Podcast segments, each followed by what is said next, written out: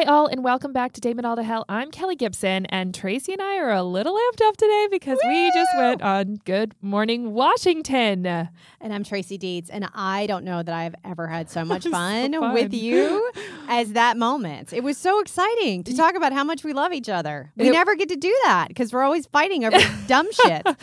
It is fun to like sit back and realize or think about why it is that we do this and why we like this and that kind of stuff. So that was really fun. We had an awesome host, um, Eileen. Thank you very much. And we got to talk about why it's so important to have friends that don't think just like you. And for those of you that listen to this show, often you know that Tracy and I often disagree. Um, but it was very fun. And the clip is out, so you can listen. It's on our Facebook page. Um, it's everywhere. We've we've put it everywhere. Um, let us know what you think. Yeah.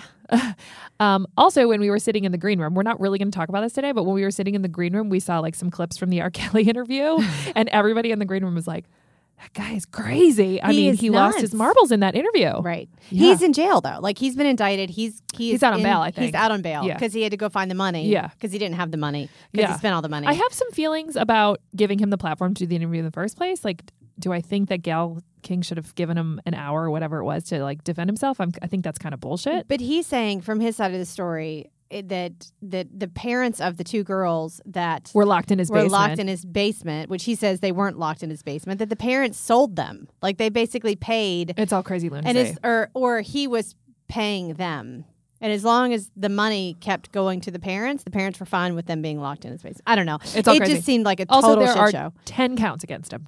10. So, Yeah. go. You can't have sex with children. I don't think Ever. that he should be able to have a platform Correct. to talk. So anyway, it was fun. We had a blast. Um, also, we are drinking celebratory champagne, and we'll take a picture and put it on the Damn It All to Hell cocktail party page on Facebook. But if you guys are drinking any cocktails you like this week, join us there.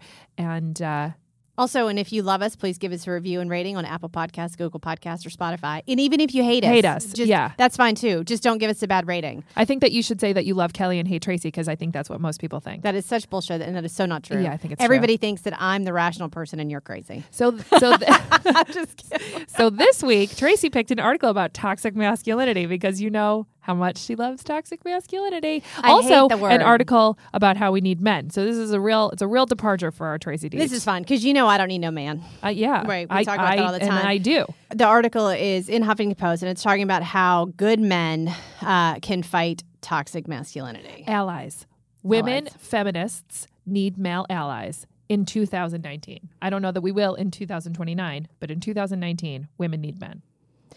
Well, Uh, she she just decided to lay it all out early. Like we haven't even started drinking yet, and she's already getting sassy. Oh yeah, Um, I don't even know. what I yeah. Shut her right now. up, I guys. like, I so shut her right up. She's got you. no words for me. God.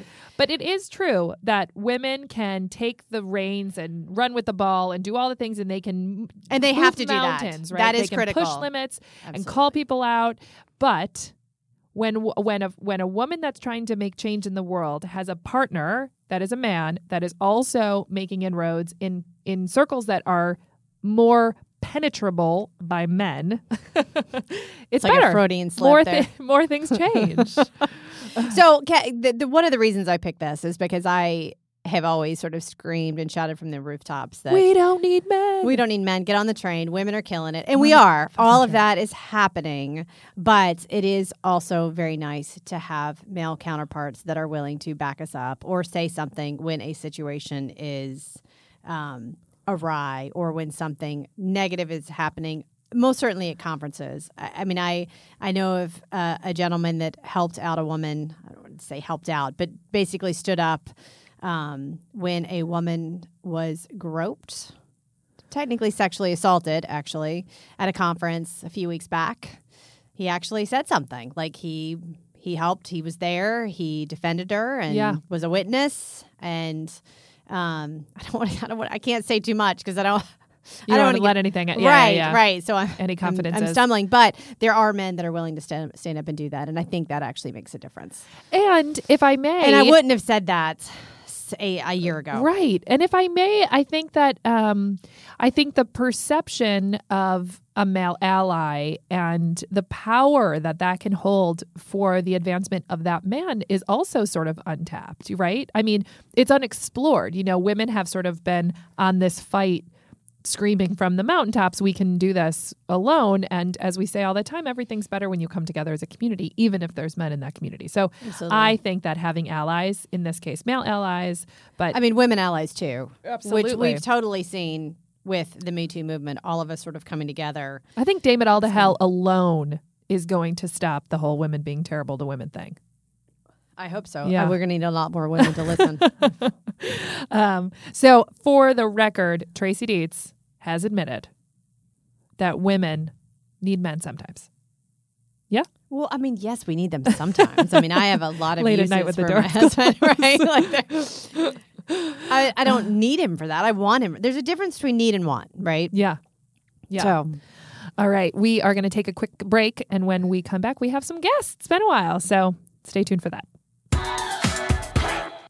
Welcome back to Damn It All to Hell, guys. We are back with guests today, which we're super excited about. We have Bethany Johnson and Margaret Quinlan, who are joining us from North Carolina, and they wrote a book called You're Doing It Wrong Mothering Media and Medical Expertise. So thanks for coming on the show, guys. Thanks for having us. It's a real honor. Bethany, why don't you start by introducing yourself and then Maggie after that? Um, sure. My name is Bethany Johnson. I currently work as an instructor in history and a research affiliate in communication studies at the University of North Carolina at Charlotte. And the book that I wrote with Dr. Quinlan, who will introduce herself in a moment, um, discusses some potential health crises that um, mothers with young children will face throughout what we call the life cycle of early motherhood. That's preconception through the early toddler years. And we went and found that there were some pretty wild stories around that from the early 20th century, and we trace that through um, what it looks like today on social media. And so that's that's what uh, we focus on in our book. Awesome, Dr. Quinlan. And I'm Maggie. Quinlan. I'm an associate professor in communication studies. I'm interested in exploring how communication creates, resists, and possibly transforms knowledges about the body my research interests tend to focus on issues related to medical expertise and ways in which we can empower individuals within and outside the U.S. medical establishment. Mm-hmm. Wow, that all sounds super interesting. So, um, so the the book "You're Doing It Wrong." Tell us a little bit, Dr. Quinlan, Maggie Quinlan, about um, about why you guys landed on this topic in the first place. Mm-hmm.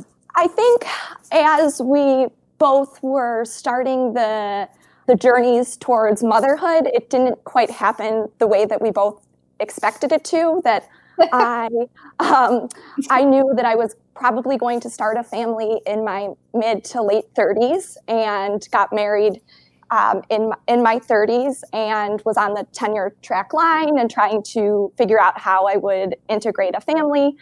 Um, and you know, throughout that, I was faced with questions of what does it mean to be a good mother? What sort of decisions do I need to make to make myself preconception ready? Um, and then I came into into contact with Bethany Johnson, who's a historian, and she had been studying um, the history of childbirth and some of those issues. And so we connected really quickly around that. And during our, our conversations, I learned about her infertility journey and you know right away we found a connection about how we could potentially work together to improve doctor patient communication how we could people think a little bit deeper about some of the decisions that we make around around some of these areas as we were living through it so in many ways this book acted like a therapy for me um, as i mm-hmm. was you know trying to make sense of the messages that i was getting on social media um, as well as interacting with healthcare professionals and you know what what to do in those situations.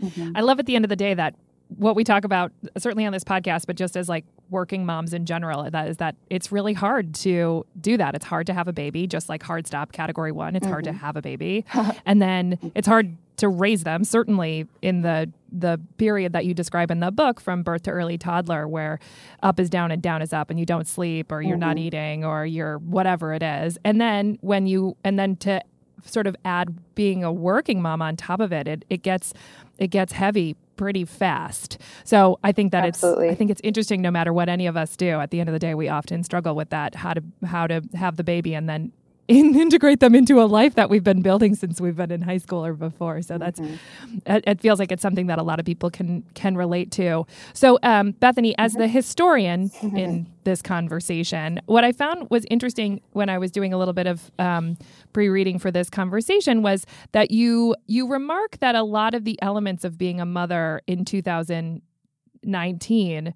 are similar to being a mother in the Victorian ages. And you know, Tracy and I are always talking about how different it is now. It's different, it's different, we're different, we're doing things differently. yeah. But I find that to be a really interesting piece of this. Can you speak to that? Why that's an important thing to know, or what what's the sort of significance of that comparison? Absolutely. I think one of the things we do as historians is not to say it's the same now as it was then, but to find those those themes, those threads that travel through, because it can help it feel a little easier. You talked about how hard it was, and certainly it's so hard for all of us to figure out how to put a new person who we have to keep alive into the life that we've already built. And so that is the same. Victorian women put a life inside of the mm-hmm. life that they were living and had to figure that out. And there are other similarities. When your baby is two weeks old and crying, no one knows right? we have a list of things we go through. Does the baby have gas? Is the baby tired? Is the baby wet? Is the baby hungry? Is the sun shining in the baby's eyes? Um, you know, there'll be some things that are different. Maybe today a parent would say, Is my music too loud? That's probably not something a Victorian woman would have wondered about. But that those concerns, those questions, being in that space where all the baby can do to communicate is cry and you still don't know what that means. That is a long historical arc where in those moments where it gets really stressful the historian in me says this is not new. Other people got through this. You will get through this. So his, history knowing that there's a long arc even though things change over time it anchors me and, and helps me feel secure. Do you think that there is any possibility that women had it better back then than we do now? um, I mean, with the exception of medical advances, uh, right? Right. Less, if you take out, if you take the mess, yeah. right? I mean, if you think about all the pressures that are put on women to work, don't work.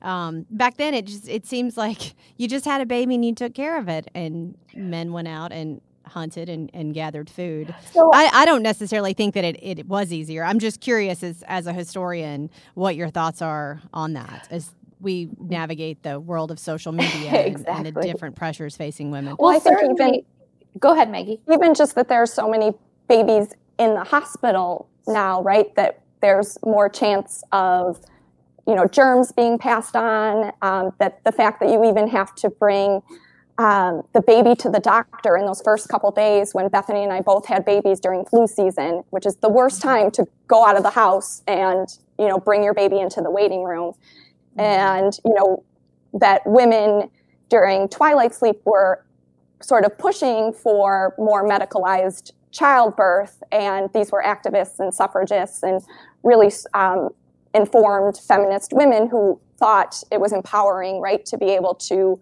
um, have a birth without pain, right? But it really wasn't that you didn't have pain. It was just you didn't have the memory of the pain. Right. And so, you know, here we have so many increase in C-sections and um, you know, a lot of the same same issues that women advocated for, we're now having to sort of figure out what what's working and what isn't. And you know, we sort of problematize some of those issues as we went through the manuscript.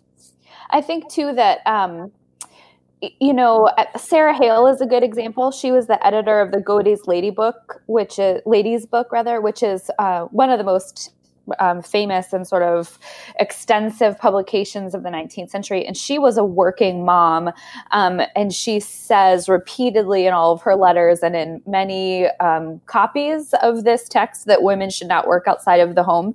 Um, ironic because she so enjoyed her work and she had five or six children. But the way that she made that okay was by saying, you know, my husband died and so I'm, I'm forced to do this you know grotesque public work which i think she actually loved and found um, a lot of purpose in. And i think some of those conversations again while contextually are very different the opportunities that women have now are totally different legally politically economically socially um, all of those are totally totally different. And yet you still have women saying well i have to do this work because it makes a difference or it's still very provocative to say i'm doing this work because i love it or i enjoy it period the end Oh, we talk about this women, so much in this podcast. Women get to make their own choices of um, what they want to do. But that's there's a lot of privilege in that statement right? Yeah. That, yeah. That you can't just say women have a lot of choices because we're so embedded in the structures that we're in, right? That I had a baby who my first child was $12,000, right? It took us yeah. two years to pay that off. $25,000 in my first year with her on medical bills. And she's a healthy, normal baby, quote unquote, which I problematize those terms. So I don't have a choice right? And I have a ton of privilege, right? But I am, you know, still getting messages about that I work too much, that it's too much stress, that I'm exposing my child to toxins, that I should just quit, right? That there are all these messages that I still have to process and figure out childcare and how to pay the bills. And I'm considered, you know, middle class, right, with a with a high degree.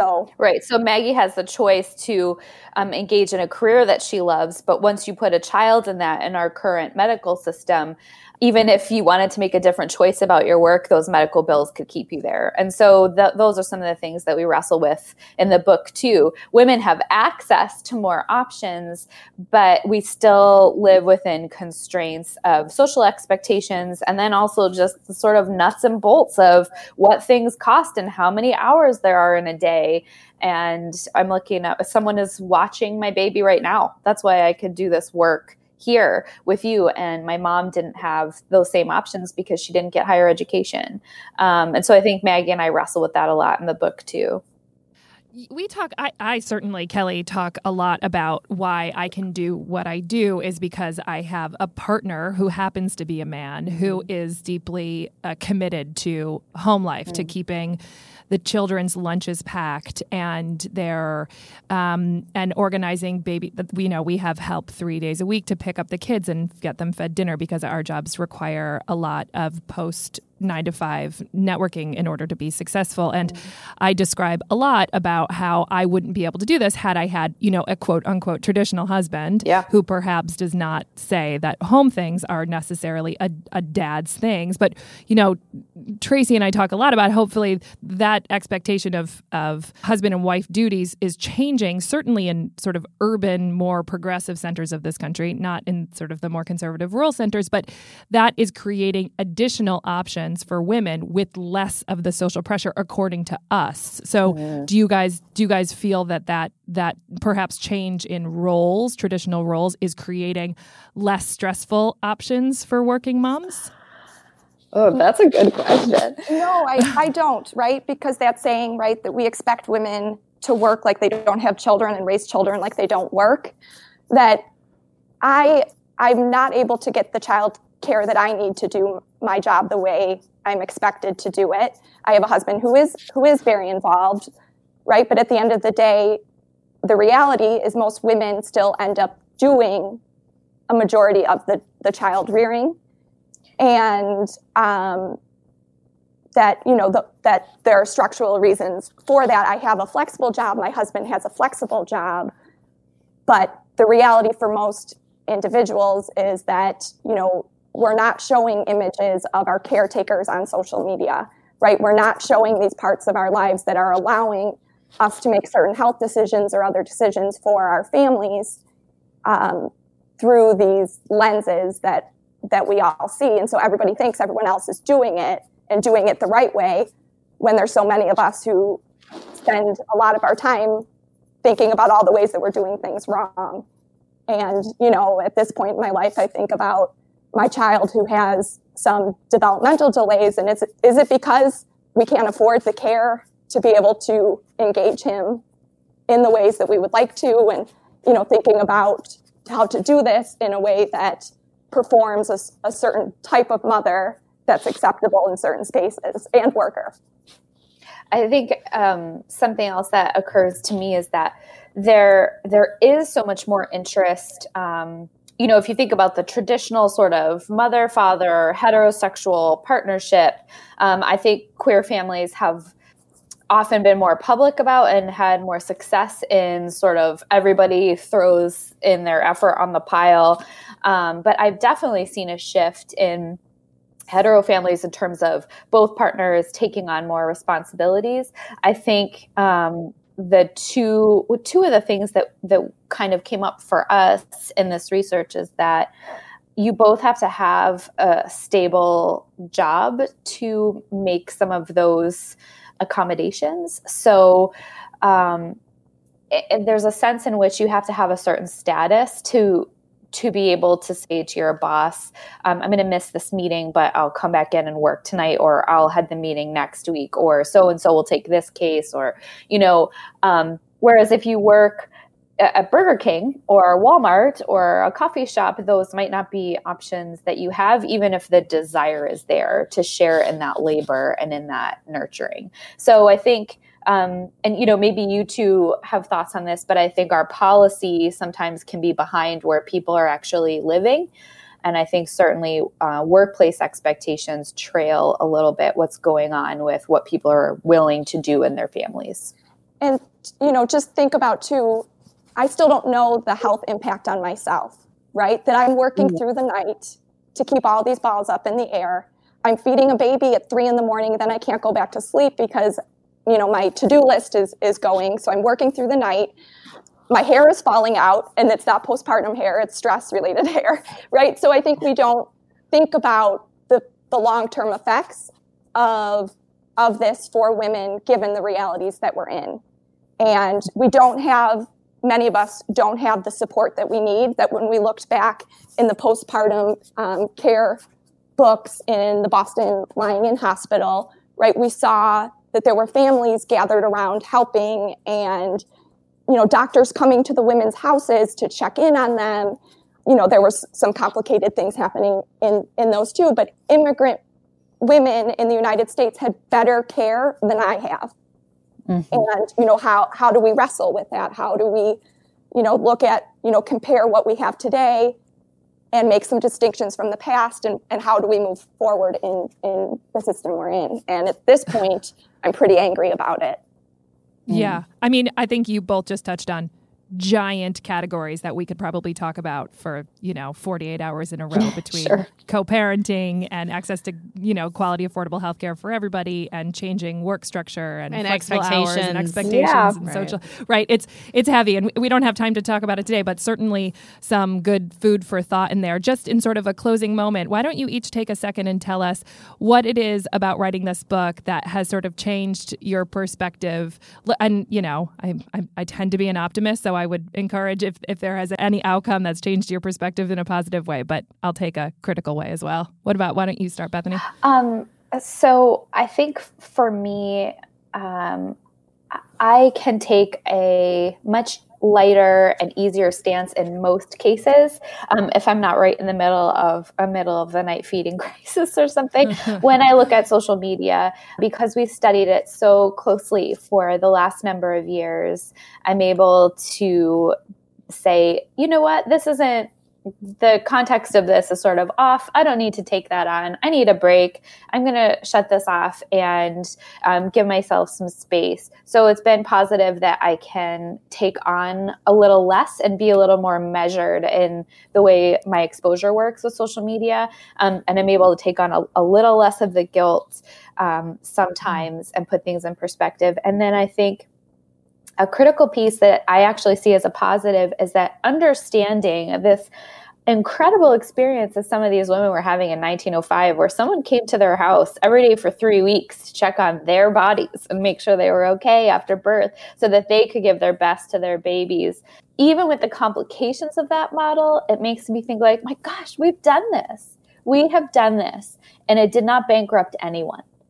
What would it look like for us to imagine that the bodies of those who gave birth deserve this kind of care and what would that mean so that Maggie wouldn't be having the struggles that she is having now. It gives me a place to do some advocacy work from and a real passion to do that. And those are both things that I've been able to take away from this book project. Awesome. For me, I think I used to be pretty judgmental, right? When I would see um, women going to social media and posting about different health crises they were having, either their child or um, with themselves. For example, you know, just saying, um, you know, my child has this rash, right? What should I do? And then everybody's saying, oh, it looks like this, it looks like this, it looks like that. Nobody's saying, go to the emergency room, right? Because if that mother could go to the emergency room, right, she's probably thought about it, but the copay, right, she can't, you know, so you have to weigh into all these discussions and you mm-hmm. know constraints that women have that is why they're going to social media right? If they go to their doctor women have a long history of being called hysterical right? Especially yeah. in the postpartum stage. And so this is the way women have historically been treated in medicine. And so they're not going to their doctors because they're going to get unsolicited advice that is or is not helpful given the situation that they're in. And so you know i'm very careful about what I say to others and regret some things that I've said, um, and you know, sort of thinking thinking about how we can can open up these lines of conversation, uh, potentially putting people in, in dangerous situations.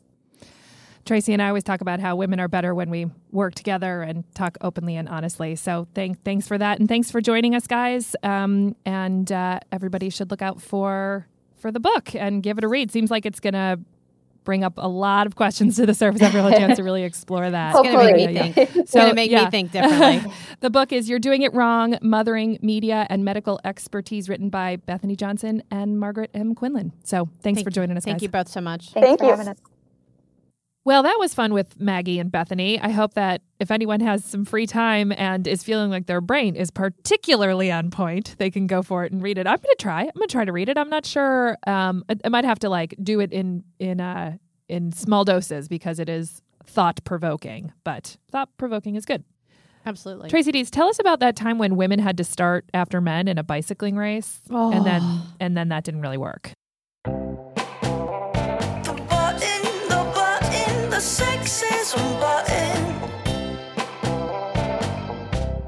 So, if anybody's heard about this story, so there was a cycling race in Belgium, and the leader of the female pack forced officials to momentarily halt the women's race after her grueling pace caught up to the men who started 10 minutes earlier. Yeah, so all the men went, and then 10 minutes passed, and there was like all the and cars she, behind the men and everything. Two basically two separate races. Correct. And she is whooping ass and catches up to the men and starts to pass the men. And they're like, no, no, no. They, they called the race, right? Right. They They're like eh. they stopped it. They're yeah. like, you have to slow down. You have to stop. they made her stop to let the men get further ahead of her, which totally got in her head, which it absolutely, of course. Oh yeah, you and then it destroyed. It destroyed the rest of her race, and she ended up coming in like 87th or 74th.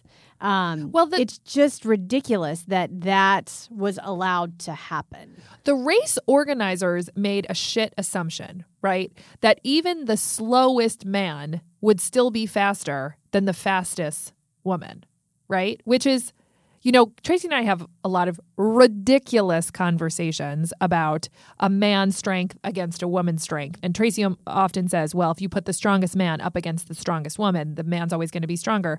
But that, and I always push back and say, yeah. that's not a fair comparison, right? It's about the strength, physical strength, what is what is achievable by a women's biology and a man's biology. So these people at this race were like, no, seriously, a woman. I mean, even the fastest woman, the strongest woman can't can't catch up to the I man. That's I crazy. I think that they were trying to be dismissive about it when making that assumption. I think that that is a that mean it is unlikely that the fastest woman is going to catch up with the slowest man in a race like this. It is. Well, it turns out it's actually quite likely because it happened. It did, yeah. and that's awesome.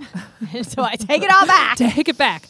Roll it back. Yeah. But I, even outside of that, I cannot believe they stopped her and made her wait. Like she lost.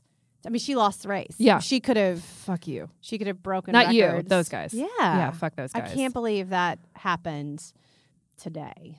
No good. right? In 2019. You know who else I want to say fuck you to? Roseanne fucking Barr. Oh, God. Like that woman just needs to like peace out. She's got she's got a problem with the Me Too movement. Like Right. hard stop? Just Well- like overall? I can't I can't believe her response was cuz they're hoes. right? I mean, so Barr said it was recently suggested to her that women who made allegations of sexual harassment and assault as part of the hashtag Me Too movement were there in the room because they thought they were getting a job 15 years ago. Well, because they're hoes, Barr said. Like, if you don't run out of the room and go, Excuse me, you talk to me like that, you don't do that to me, excuse me, and leave, but you stayed around because you're like, Well, I thought maybe he was going to give me a writing job. Well, you ain't nothing but a hoe. A holy fuck. She's just like so she hates black people. She hates women. She undoubtedly hates gay people. And what? It's like Roseanne Barr is like still having a platform. Which does she have some sort of? Where did you say it? In some sort of radio interview, right? So her whole point is the Candace Owens show. that women that knew what they were doing. They were women were using their wiles to get ahead. And listen, that happens. We talked about that so much at the beginning of this I podcast. That you and I, in fact, at one point used our wiles.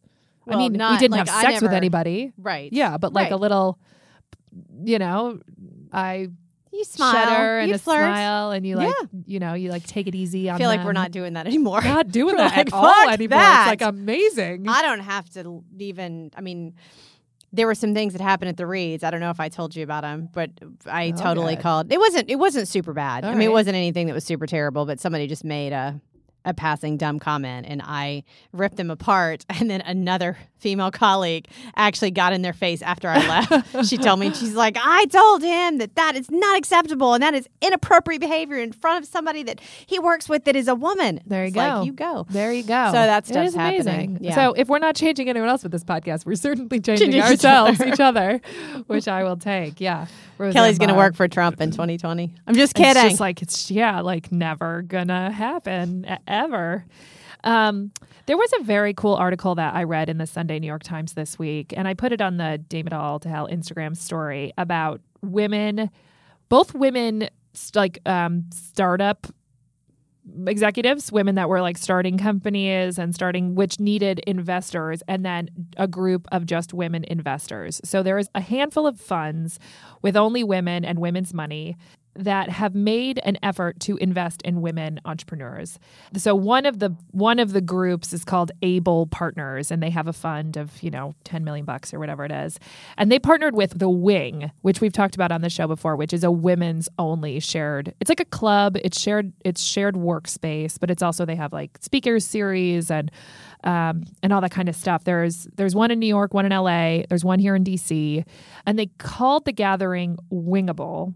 And then there was like other people that other women that volunteered their time with these startup entrepreneurs to help them get their pitch ready for this gathering. So like prime their powerpoints and how does your how do your remarks go how do you prove that um, you're worthy of an investment and then they all got together and the article is hysterical. It's like the the event was chicer than any any event, and there was like delicious canapes and delicious wine, and it was a really well appointed. The only it, it remarked that the only men in the room was the one running the projector and those uh, carrying around appetizers. That everyone in the room were women, and they were all like super powerful women, and and there, you know, Tracy and I have talked about this on the show before that there is such a small percentage of investment that go to venture capitalist money that go to women entrepreneurs. It's like less than 5%, less than 3%. And so there's this whole group of people that are like, well, that's crazy. So have you heard of Glam Squad? It's like new. It's an online thing where you can get people to come to your house to do your hair and your makeup. It's blown up. And so that's an example of some of these startup companies that these women are investing in, but they're not all about sort of quote unquote women things. And this idea that when, when women have the money and then women are committed to investing in other women that it, it ends up being sort of this push this this large push to start to ch- change norms. And i just thought that was really so interesting and such a boost and so refreshing that we're taking sort of this woman's feminist thing out of a crisis response moment, right? We're not just reacting to bad treatment. We're starting to be proactive in supporting each other and not just like, oh, supporting each other in our emotions and our love, but like supporting each other to be successful, which I think is really cool. I was trying to find. Um, there was a woman that was on the Daily Show about a month ago. I sent you the article about it, and I feel like her name was Eileen, Oh. and she was with a company that was helping women uh, handle their money better with inve- with investments and just, Just getting personal financial personal health, yeah. financial and helping women get funding for uh, their startups Yeah. and, and companies and it was remarkable because she talked about how we often think that there's only one seat at the table Yeah. for women Yeah. and there that's just not true anymore and the sooner that we all sort of embrace that philosophy and start helping other women Better it's going to um, be. Companies are better when when women are at the he- helm. We know that there's studies that companies are more profitable when there's more women on the boards. Um, all organizations work better when there are more women present. So this is awesome that they're doing that.